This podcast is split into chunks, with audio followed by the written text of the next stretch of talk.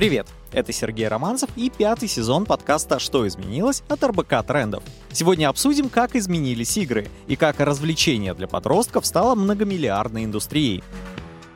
От Дэнди до плойки пятого поколения игровая индустрия – одно из самых развивающихся в современном мире направлений. Попытка воссоздания реальности в графике и четко проработанные механизмы погружают тебя в игры, которые увлекают сюжетами и индивидуальной психологией. С одной стороны, это повседневное развлечение, способ расслабиться. С другой стороны, это инструмент индивидуального развития коммуникативных навыков, стратегического мышления и приспособления к обществу. Многожанровое изобилие не разделяет людей на возраст, пол, социальный статус, а дает возможность каждому стать участником игрового мира.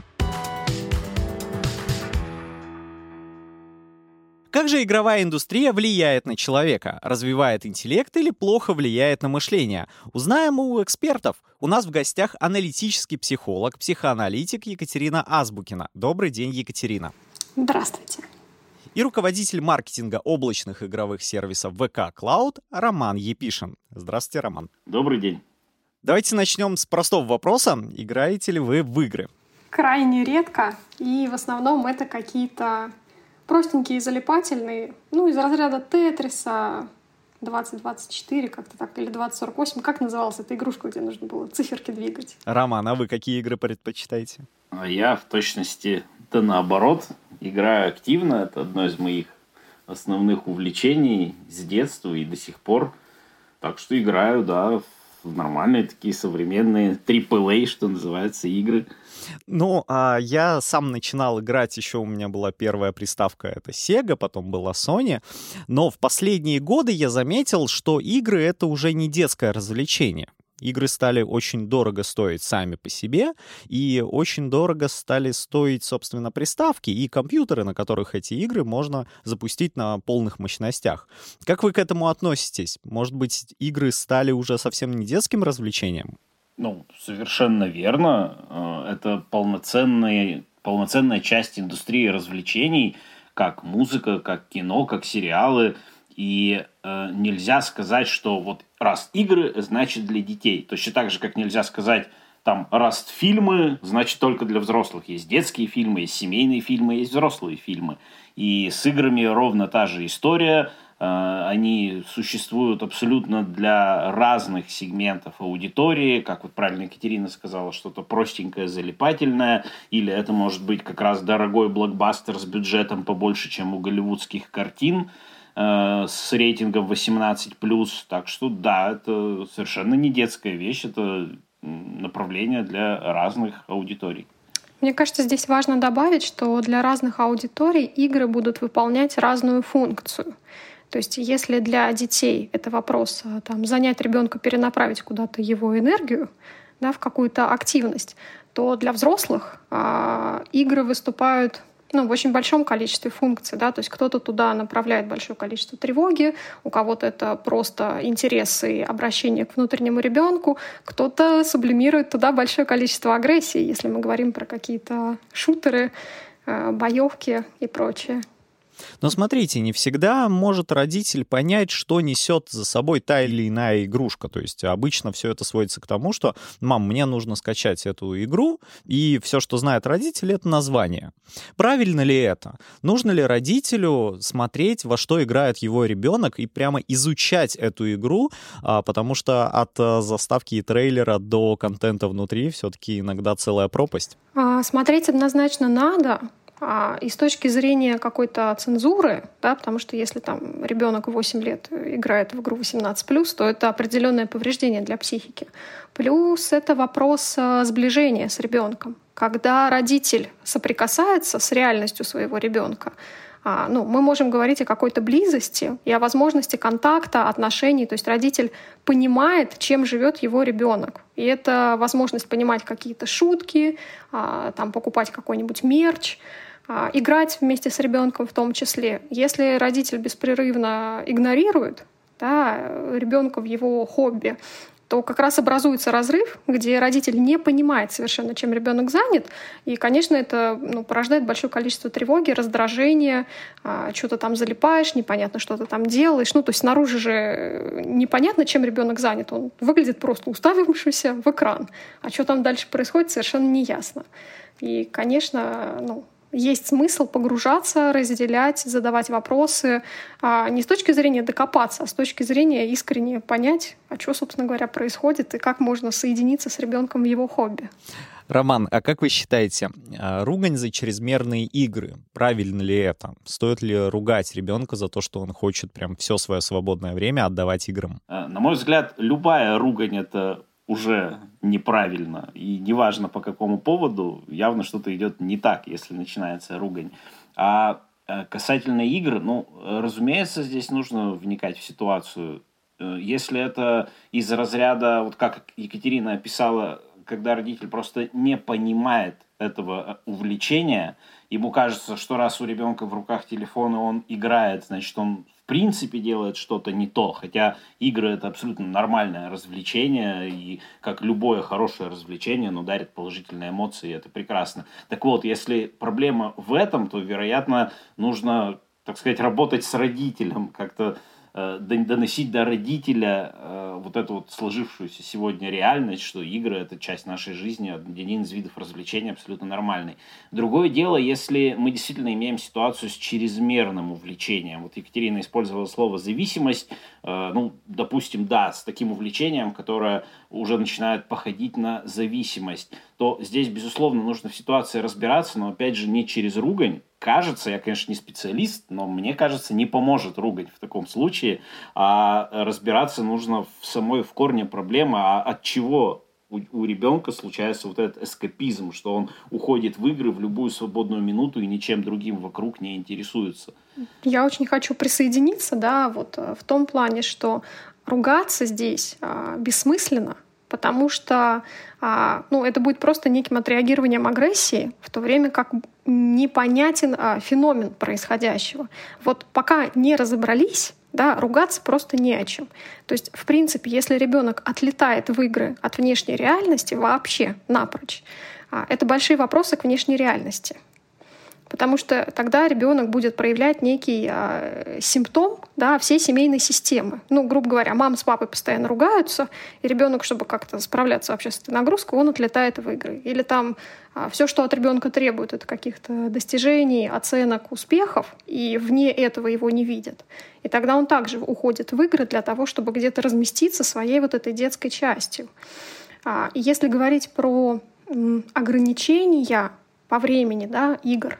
Факт в том, что это нужно делать. По одной простой причине. У детей когнитивно-волевая сфера, ну вот регуляция самостоятельная, она еще не сформирована. Ребенок, если съедает конфеты, то пачками, да, если играет, то ночью напролет. Я сама прекрасно помню, как там в 11 лет, когда мои родители куда-то уезжали, я садилась и ночь напролет играла в Sims. И мне было восхитительно, да, при том, что, ну, конечно, это ненормально, когда ребенок в 11 лет не спит несколько ночей подряд.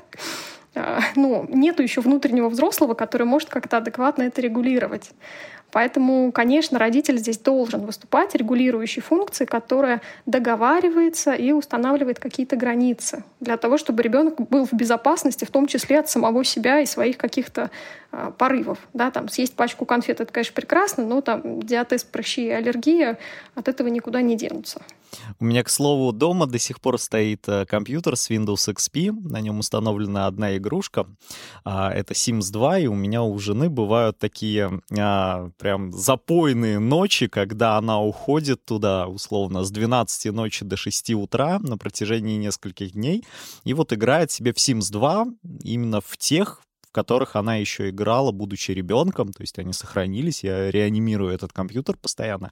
И я понял, что для нее это какая-то надежная реальность, которую она знает с самого детства.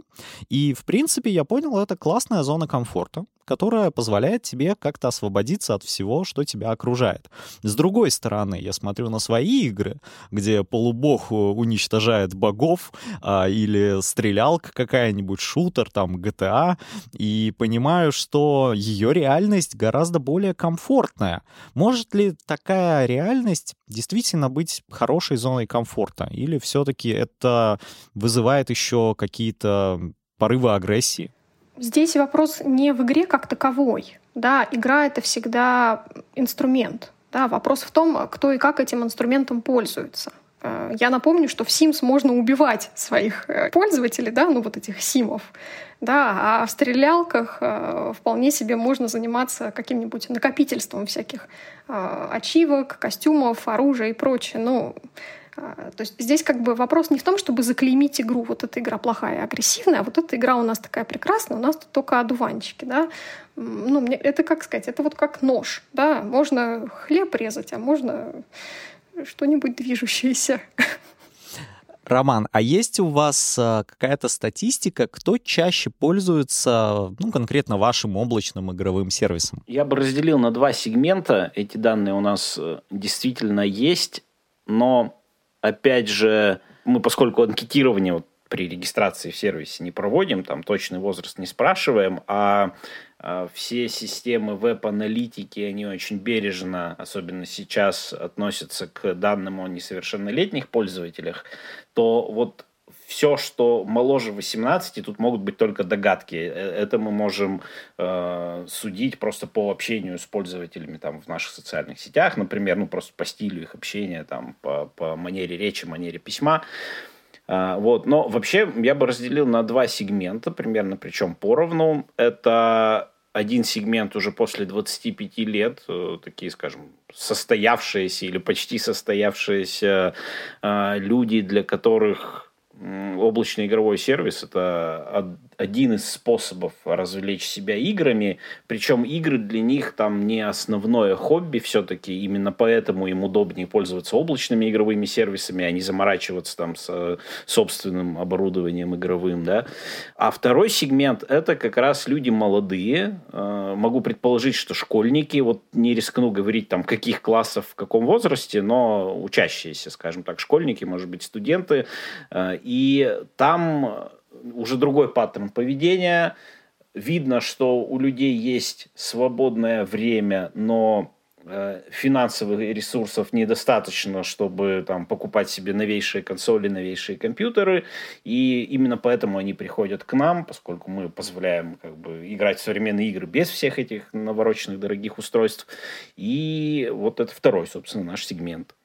Ну, вообще, конечно, я очень верю в облачный гейминг, потому что я, конечно, всегда к играм относился как к площадкам, которые всех уравнивают. То есть неважно, кто ты в реальной жизни, тут все зависит от того, как ты играешь. Но в последнее время я смотрю, что очень важно, кто ты в реальной жизни, потому что если ты не можешь себе купить uh, PlayStation 5 за 60 тысяч и покупать к ней диски по 10, то ты просто не будешь играть в эти игры. А тут облачный гейминг, конечно, дает uh, огромное огромное поле для возможностей. Можно вопрос от нуба? Да, вот облачные вот эти игры. А как это устроено? Что это вообще такое? Ну вот в паре слов буквально. Я просто первый раз про такое чудо техники слышу. А, да, тут все действительно очень просто объяснить. Э, игра запускается не на вашем устройстве, ну то есть не на вашем компьютере, а на удаленном облачном сервере, мощном, на котором много памяти, крутая видеокарта стоит, и, соответственно, это позволяет игру запустить э, с очень крутой графикой. Или даже запустить такую игру, которая на вашем устройстве в принципе не заработает, потому что вот у вас там недостаточно видеопамяти, не такая крутая видеокарта и так далее. Вот. А вы получаете просто готовый видеопоток, видеосигнал, видеоизображение, как в случае там с YouTube, например. Вот с играми облачными ровно та же история. То есть практически с любого устройства играете в любые компьютерные игры. Да, это вот стало все развиваться совсем не так давно, и, конечно, дает огромные возможности именно ребятам, у которых э, нету средств. Ну, а у меня, например, вот нету желания скупать все это железо, постоянно обновлять Поэтому я как-то стал больше любителем консолей, там как-то купил, и вроде на 5 лет тебе ее хватает. С компьютером, конечно, посложнее. Но а, знаю, что киберспортсмены, они постоянно обновляют свое железо. И вот тут у меня всегда вопрос. Вот киберспорт. Это все-таки какое-то такое новое веяние, и оно когда-нибудь э, уйдет э, из э, мира, или оно навсегда останется, как там большой теннис. Вот всегда будет теперь у нас такой вид спорта — киберспорт. Ну, на мой взгляд, киберспорт, безусловно, не временное, не приходящее веяние, а реально э, новое направление в спорте – которая будет развиваться дальше вместе с развитием игр. Не знаю уж, какие формы оно там приобретет лет через 5, через 10.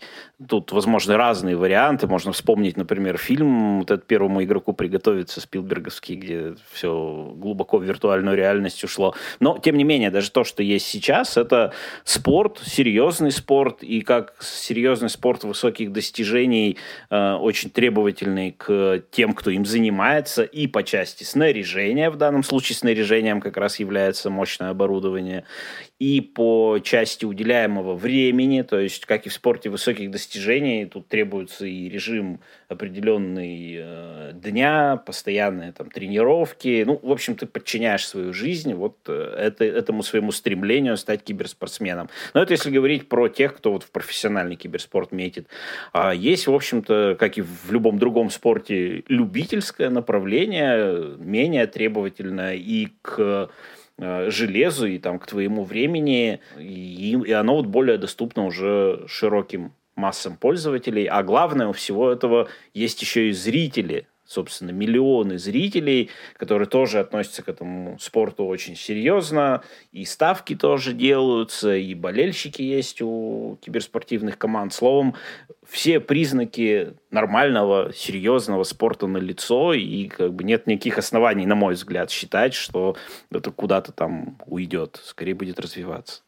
Ну вот когда я следил за развитием киберспорта и в мире, и вообще в России, к слову, в России он достаточно на хорошем уровне, наши ребята занимают прям призовые места на очень крутых чемпионатах, но вот тут у меня возникли вопросы, когда стали развиваться именно летсплеи. То есть не когда человек играет, либо играет на профессиональном уровне, а когда он просто смотрит.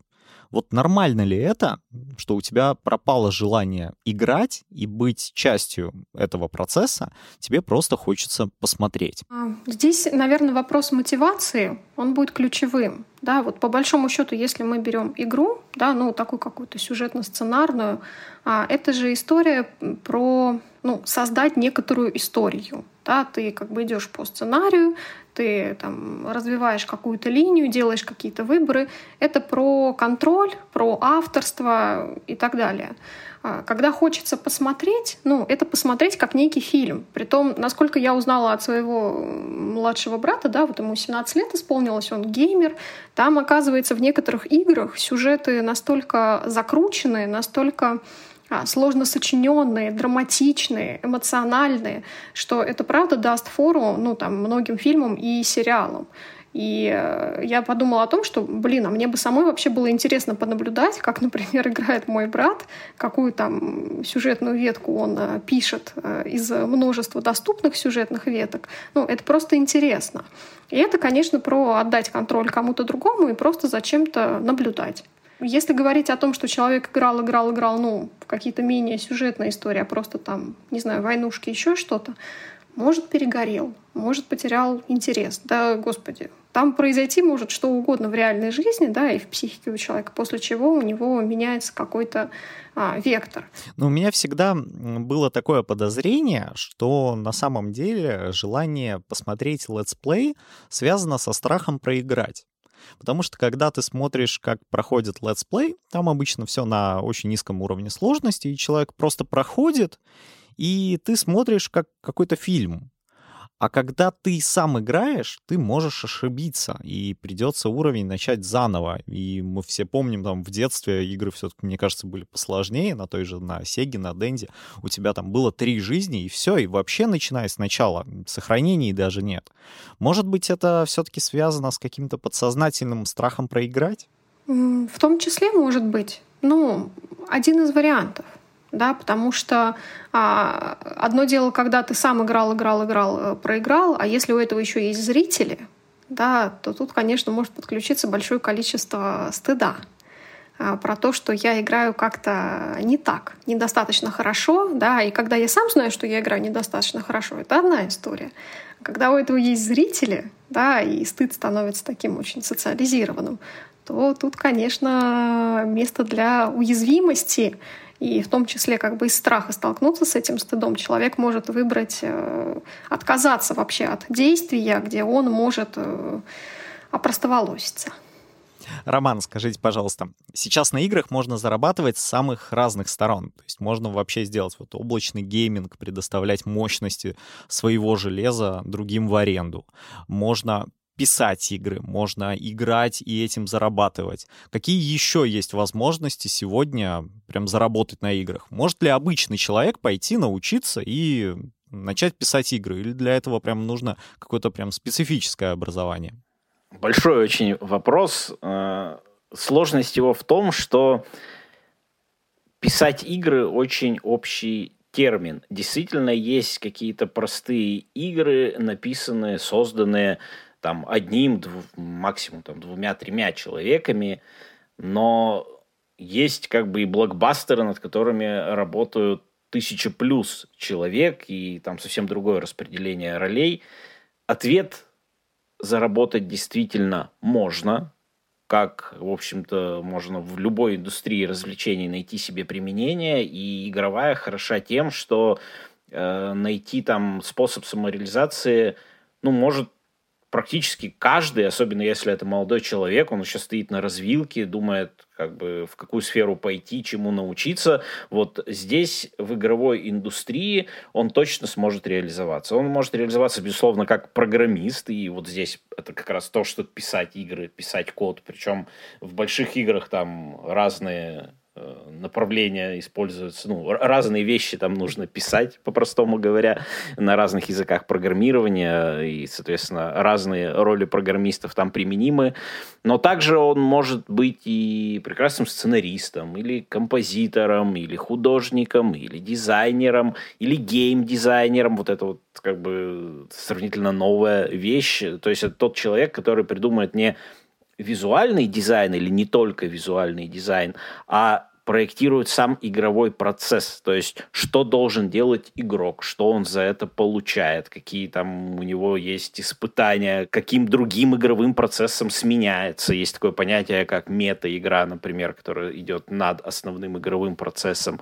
Ну и в то же время там в игровой индустрии также нужны и маркетологи, и юристы, масса кто еще, обязательно тестировщики, целое тоже большое направление. Словом, реализоваться в игровой индустрии действительно можно с любыми интересами. Мы сейчас из выпуска в выпуск постоянно обсуждаем а, тему метавселенной, ну, потому что она прям очень внедряется в нашу жизнь со всех сторон. И вот я слышал такую историю, что можно NFT вживлять непосредственно в игры. Вот у меня вопрос. Вышла игрушка, через год выйдет уже следующая. Что значит можно купить себе какое-то оружие в этой игре? Или это относится только к играм типа World of Warcraft, в которые играют десятилетиями? Сейчас столько всего прозвучало в одном предложении, что я несколько даже растерялся. Ну, то есть, что именно возможно внедрять э, криптовалюты и криптовалютные механики в игры? Ну, да, безусловно, это возможно. Это сейчас становится популярным. Ну, я просто слышал, что может э, быть такая механика внедрена, что ты можешь прийти и купить какое-то уникальное оружие, допустим. И вот оно будет только у тебя. Но у меня вопрос просто логичности этой покупки, постольку, поскольку завтра выйдет новая версия игры, и твоя покупка останется в старой. Ну, знаете, как с FIFA происходит. Каждый год выходит новая версия FIFA. И как-то уже стало даже, мне кажется, странным покупать каждый год новую. Там один раз купил себе в каком-то году, и вот играешь в нее лет пять.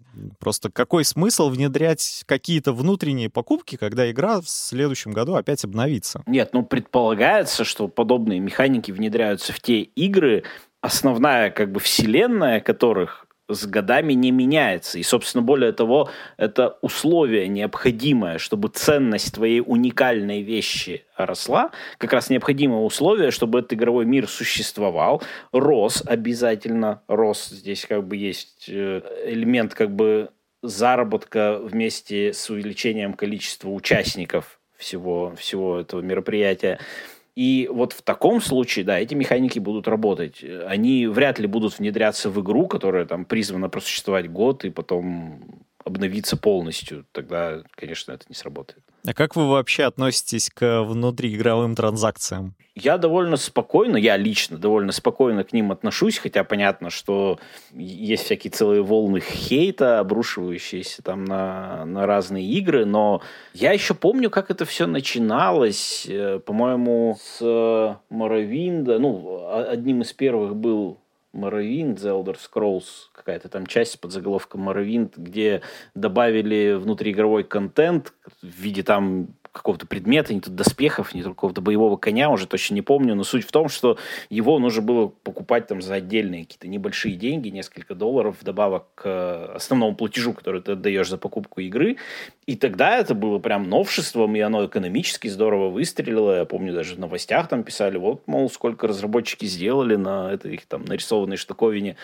Сейчас это норма, это одна из моделей финансирования игр, и э, аудитория это тоже нормально воспринимает. Вот если она ожидает от игры такой механики, если все по-честному, все на берегу договорились, что это, например, условно бесплатная игра, тебя вообще не требуют никаких денег, чтобы в нее поиграть, но внутри игры за дополнительный контент или для получения некого преимущества в боях, э, там, за более мощное оружие и так далее, э, с тебя просят совершать какие-то платежи, вот если все это на берегу оговорено, то, кажется, ни у кого вопросов-то это и не вызывает. То есть каждый игрок находит что-то свое. Если у тебя есть много времени, э, но мало денег, ты можешь это время посвятить э, раскачке собственного персонажа и ничего не платить.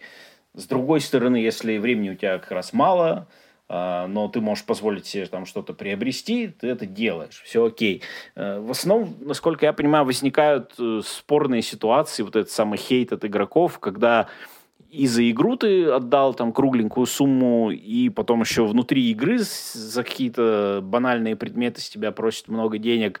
Э, вот тут возникает уже дисбаланс. Но это вот как раз вопрос именно баланса игровой экономики, игровых механик, за это как раз отвечает геймдизайнер. То есть проблема не в самом явлении внутриигровых платежей, а в балансе отдельных каких-то игр, вернее, дисбалансе. Да, безусловно, я вот и имел в виду именно дисбаланс, не то, что ты просто себе можешь какого-то коня купить, который будет просто как-то по-другому выглядеть. А именно, когда ты покупаешь себе какое-то игровое преимущество. То есть ты можешь там в карточных играх больше карточек накупить каких-то уникальных, и ты станешь просто сильнее всех остальных. И вот хотел в связи с этим Екатерину спросить, а вот со стороны психолога, как вам кажется, почему многие люди хотят купить себе преимущество, не заработать его, не научиться, даже в играх они не хотят получить там второй шанс и в этой вселенной стать круче и образованнее и успешнее, почему они все равно хотят найти какой-то короткий путь? Ну, тут вопрос, что индивидуальный игрок воспринимает как успех. Да, то есть если там для одного человека успех это то, что я сделал своими руками, своей головой непосредственно в игре, да, то для другого это я такой крутой дядя в реальной жизни, я там ворочаю большими деньгами, и игра становится площадкой, где я могу прийти и показать, что я в реальной жизни крутой дядя, у меня много денег, я вот здесь могу купить себе э, большое преимущество. А, опять же, если мы говорим про детей обеспеченных родителей, да, которые, ну, на самом деле, при всех возможностях там родители могут ощущать глубоко внутри очень сильную а, уязвимость и такой иррациональный стыд то это некая тоже такая площадка для компенсации, для самоутверждения. Ну, тут э, кто чем меряет свой нарциссизм. В любом случае, как бы все, все, про что мы сейчас говорим, да, про вот эти достижения, самопредъявление и прочее, это нарциссизм. Он бывает здоровый, бывает не очень здоровый в разные стороны. Но как бы это часть человеческой психики, а уж кто как выбирает э, реализовать, да, какими частями, какими способами, это всегда история достаточно индивидуальная. Кто-то хочет заплатить, кто-то хочет э, показать все свои таланты непосредственно на игровой площадке. Скажите, пожалуйста, а вот вы сами сколько времени тратите на игры. Бывало ли такое, что вы устраивали прям выходной день, посвященный исключительно играм? Ну, бывало, наверное, совсем в школьные времена. То есть сейчас на это ну, может быть, нет особо времени, но и не могу сказать, что есть какой-то огромный интерес. У меня, если говорить, да, про то, какие игрушки стоят, у меня на компьютере это игрушки как раз времен а, моего прям раннего подростковья. Там Sims, SimCity, а, еще какая-то стратегия такая прям с пиксельной графикой. А, и бывает такое, что мне вот иногда хочется полдня, но это бывает, может, я не знаю, раз в полгода, а, а так нет. Ну, и раньше я помню точно, что когда у меня было много тревоги, я в метро постоянно рубилась в телефоне как раз вот в эти а, такие простенькие игрушки, на самом деле, ну, без сюжета как такового, ну вот а-ля Тетрис, они очень хорошо помогают тревогу сбрасывать. Ну, потому что здесь э, появляется такая зона контроля. Вот это был такой аналог психотерапии, чтобы как-то сбросить напряжение. Но это тоже было, наверное, года четыре назад. То есть вот сейчас у меня как бы стоят какие-то игры там на телефоне. Ну, крайне иногда я их могу открыть. В целом, как бы не могу сказать, что есть потребность. Ну, иногда хочется. Роман, а у вас сколько занимают игры? Слушайте, ну когда Mass Effect 3 вышел, я отпуск взял. Начнем с этого. Взял отпуск на несколько дней, чтобы меня ничто не отвлекало. И прям с семьей договариваюсь, что... Ну, такое, понятно, не часто бывает. Все-таки такие игры, которые настолько мне интересны, они выходят раз в несколько лет. Но действительно есть такой момент, что договариваюсь с семьей. Вот так и так, ребят, выходит такая-то вещь пожалуйста, вот все вечера в ближайшие столько-то дней со стольки-то часов, они мои, меня не кантовать, я погружаюсь. Вот. А вообще в здоровом таком, в среднем режиме, сейчас пока Екатерина рассказывала, я прикинул, где-то, наверное, 6-8 часов в неделю, ну, скорее даже 6, наверное, у меня уходит да, на игры просто как на одно из увлечений. Некоторые вещи вместе с дочерью играем, какие-то я сам ну вот это, мне кажется, особенно круто, когда еще и с детьми играешь. А у меня у самого, когда появилось два джойстика, прям мне прям это очень зашло, потому что ты можешь еще с кем-то разделить это удовольствие. Но у меня, когда вышла, например, PlayStation 5, произошел какой-то просто взрыв технологический. Я не думал, что бывает уже такой уровень управления. И в связи с этим я подумал, но многие все равно обожают Dendy, Sega. Эти компании выпускают свои какие-то а, обновленные версии. Например, я помню, недавно вышла Sega, в которую уже были загружены игры, можно ее подключить к современному телевизору, поиграть. С чем связана любовь к таким винтажным играм? А она с нами связана. Я думаю, тут и Екатерина затем прокомментирует, мне кажется, это и с особенностями человеческой психики может быть связано. Смотрите, игровая индустрия, она сравнительно молодая. И она, по сути, растет и развивается, и даже родилась на наших с вами глазах. И игры взрослеют вместе с нами, или мы взрослеем вместе с играми. И вот сейчас, там, в 21 веке сложилась ситуация, что появился целый пласт целевой аудитории, который готов платить за ностальгию. То есть сегодня те дети, которые с горящими глазами играли в Сегу, в Дэнди в своем счастливом детстве, а детство, оно, как правило, ну, за исключением там каких-то патологических ситуаций, время в памяти всегда счастливое. Вот теперь эти люди готовы за воскрешение своего вот этого детства заплатить, то есть купить ту же самую Сегу, запустить на ней ту игру, в которую он когда-то там э, у мамы дома играл, а сейчас он уже взрослый человек, состоявшийся, у него там самого своя семья, ему приятно использовать эту консоль как своеобразную машину времени. Ну, а, соответственно, рынок отвечает на эту потребность. Вот так я вижу эту историю. Здесь даже добавить практически нечего. Да? Ну вот, правда, это покупка не игры как таковой, а тех э, эмоций, которые были когда-то. Потому что ну, ребенок да, в детстве, даже если у него достаточно патологичное детство, он в основном э, воспринимает все происходящее как а, априори самое лучшее, что с ним могло случиться. Ну, там нет еще какой-то особой внутренней критики, да, и трава всегда зеленее, ягоды вкуснее, мама самая лучшая, вот это вот все. И игры, которые выходили там и тогда, да, они точно не оценивались там с точки зрения графики, может быть, какого-то особого сюжета. А они, это такой якорек, да, который вот э, закольцевал некий эмоциональный пласт и самоощущение. И, конечно, ну, когда есть возможность буквально воспользоваться такой машиной времени, это не обязательно может быть, да, вот игра, это могут быть и конфеты из тех времен, или приехать там в родную деревню, в которой ты рос. Но это возвращение к э, такому далекому, далекому эго-состоянию, когда еще не было ответственности, не было забот, и ты такой бежишь там в шортиках, землянику срываешь, и все у тебя великолепно и чудесно, а игра — это просто некий символ, за который психика цепляется, а, чтобы откатиться да, до какой-то предыдущей версии. То есть игры у нас все время, получается, это покупка каких-то эмоций. Либо новых, либо старых, а, либо покупка успеха, короткого пути. Но, в общем, игровая индустрия — это все равно такая трата денег на эмоции в любом случае? А, по большому счету, да, но мне кажется, здесь все-таки важно, да, со звездочкой обозначить отдельный пункт, когда игра является не способом получения эмоций, а способом отключиться от эмоций. Ну, это вот когда мы говорим про зависимость. Да, здесь тогда уже речь идет про то, что у человека очень много болезненных переживаний, и э, ну, психика не имеет возможности с ними столкнуться да, без потенциальной какой-то аннигиляции, там, да, там, схождения с ума э, и каких-нибудь совсем плохих развитий э, событий. И тогда игра — это такой способ перенаправить куда-то всю свою психическую энергию в какое-то символическое действие да, чтобы справиться с вот этим большим потоком чувств. Такое самоотключение. Это, безусловно, там более безопасный способ, чем употребление, да, там так же, как, я не знаю, там шопоголизм, трудоголизм, тоже, ну вот все вот эти измы, они про отключить себя. А, но, тем не менее, да, игра может являться зависимостью, и тогда это не про позитивные эмоции, а про уход от негативных эмоций. Но в целом, да, это инструмент для обслуживания психического аппарата. И в завершении я хотел бы с вами обсудить, как вы считаете, какими будут игры в будущем. Потому что если вспомнить, с чего все начиналось, это были 8-битные там, приставки, и все было очень просто.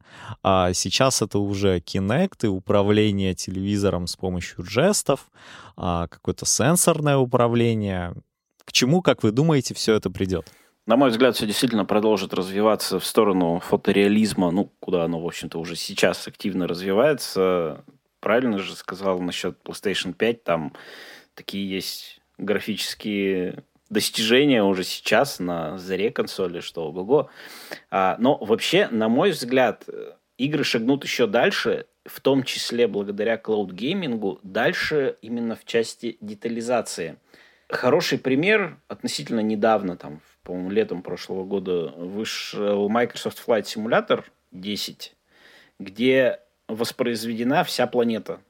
А, сделано это по спутниковым снимкам, а, которые, собственно, натянуты на глобус, и вот ты на самолетике практически в реальном времени над этим всем можешь летать. И там любимое развлечение у игроков, там в первую очередь сразу над своим домом полетать, как только игру запустил. Я также сделал, действительно его увидел, все, все работает, реально, вся планета. Так вот, облачный гейминг позволяет э, в этом смысле пойти дальше, если игра изначально создана с прицелом на работу не на пользовательском устройстве, не на консоли, не на компьютере, а вот на каком-то удаленном сервере с его вычислительными мощностями колоссальными, то это, в принципе, позволит также воссоздать мир уровня планеты, но с детализацией уже ну, там, вплоть до каждого дома, чтобы ты не мог там не на самолетике полетать, а приземлиться, побегать там ножками, ну, и так далее. То есть создать игровой виртуальный мир иного масштаба, принципиально иного, не просто красивее, но с немыслимым уровнем детализации. Вот это, мне кажется, будет следующим таким важным большим шагом. Екатерина, а к вам я, если позволите, немножко перефразирую этот вопрос. И я бы хотел его так задать. Как вам кажется, с таким бурным развитием индустрии, как человеку не уйти полностью в эти игры, а оставаться все-таки э, гражданином, участником обычной жизни и не погрузиться полностью в этот виртуальный мир? Ну, здесь, конечно, вопрос а, будет в том, а, что человека в реальном мире держит или не держит.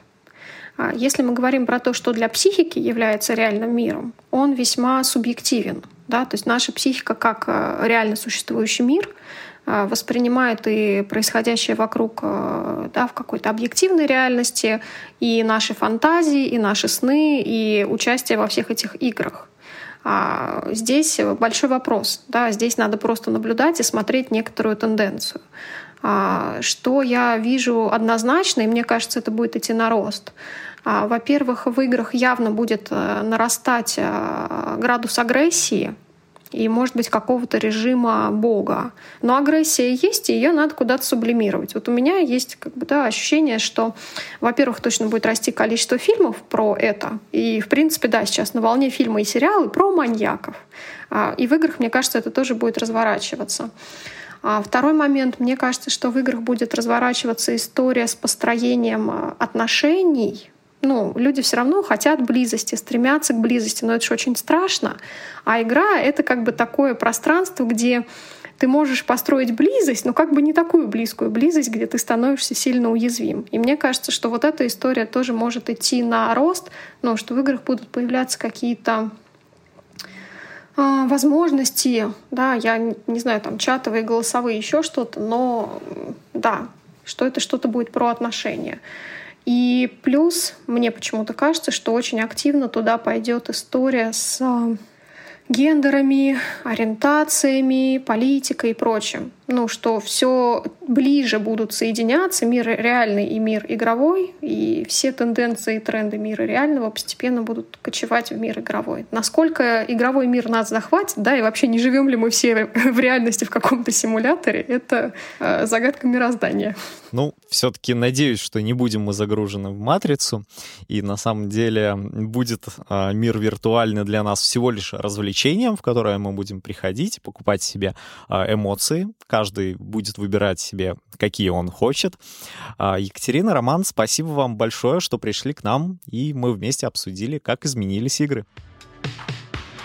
А я напомню, сегодня в подкасте «Что изменилось от РБК трендов» мы обсуждали игровую индустрию и как развлечение для подростков стало многомиллиардной индустрией. В гостях у нас были аналитический психолог, психоаналитик Екатерина Азбукина и руководитель маркетинга облачных игровых сервисов ВК Cloud Роман Епишин. Совсем скоро снова встретимся на всех подкаст-площадках. Ставьте нам оценки и пишите комментарии. Ну а больше материалов по темам эпизода вы всегда сможете найти на сайте и в социальных сетях РБК Трендов.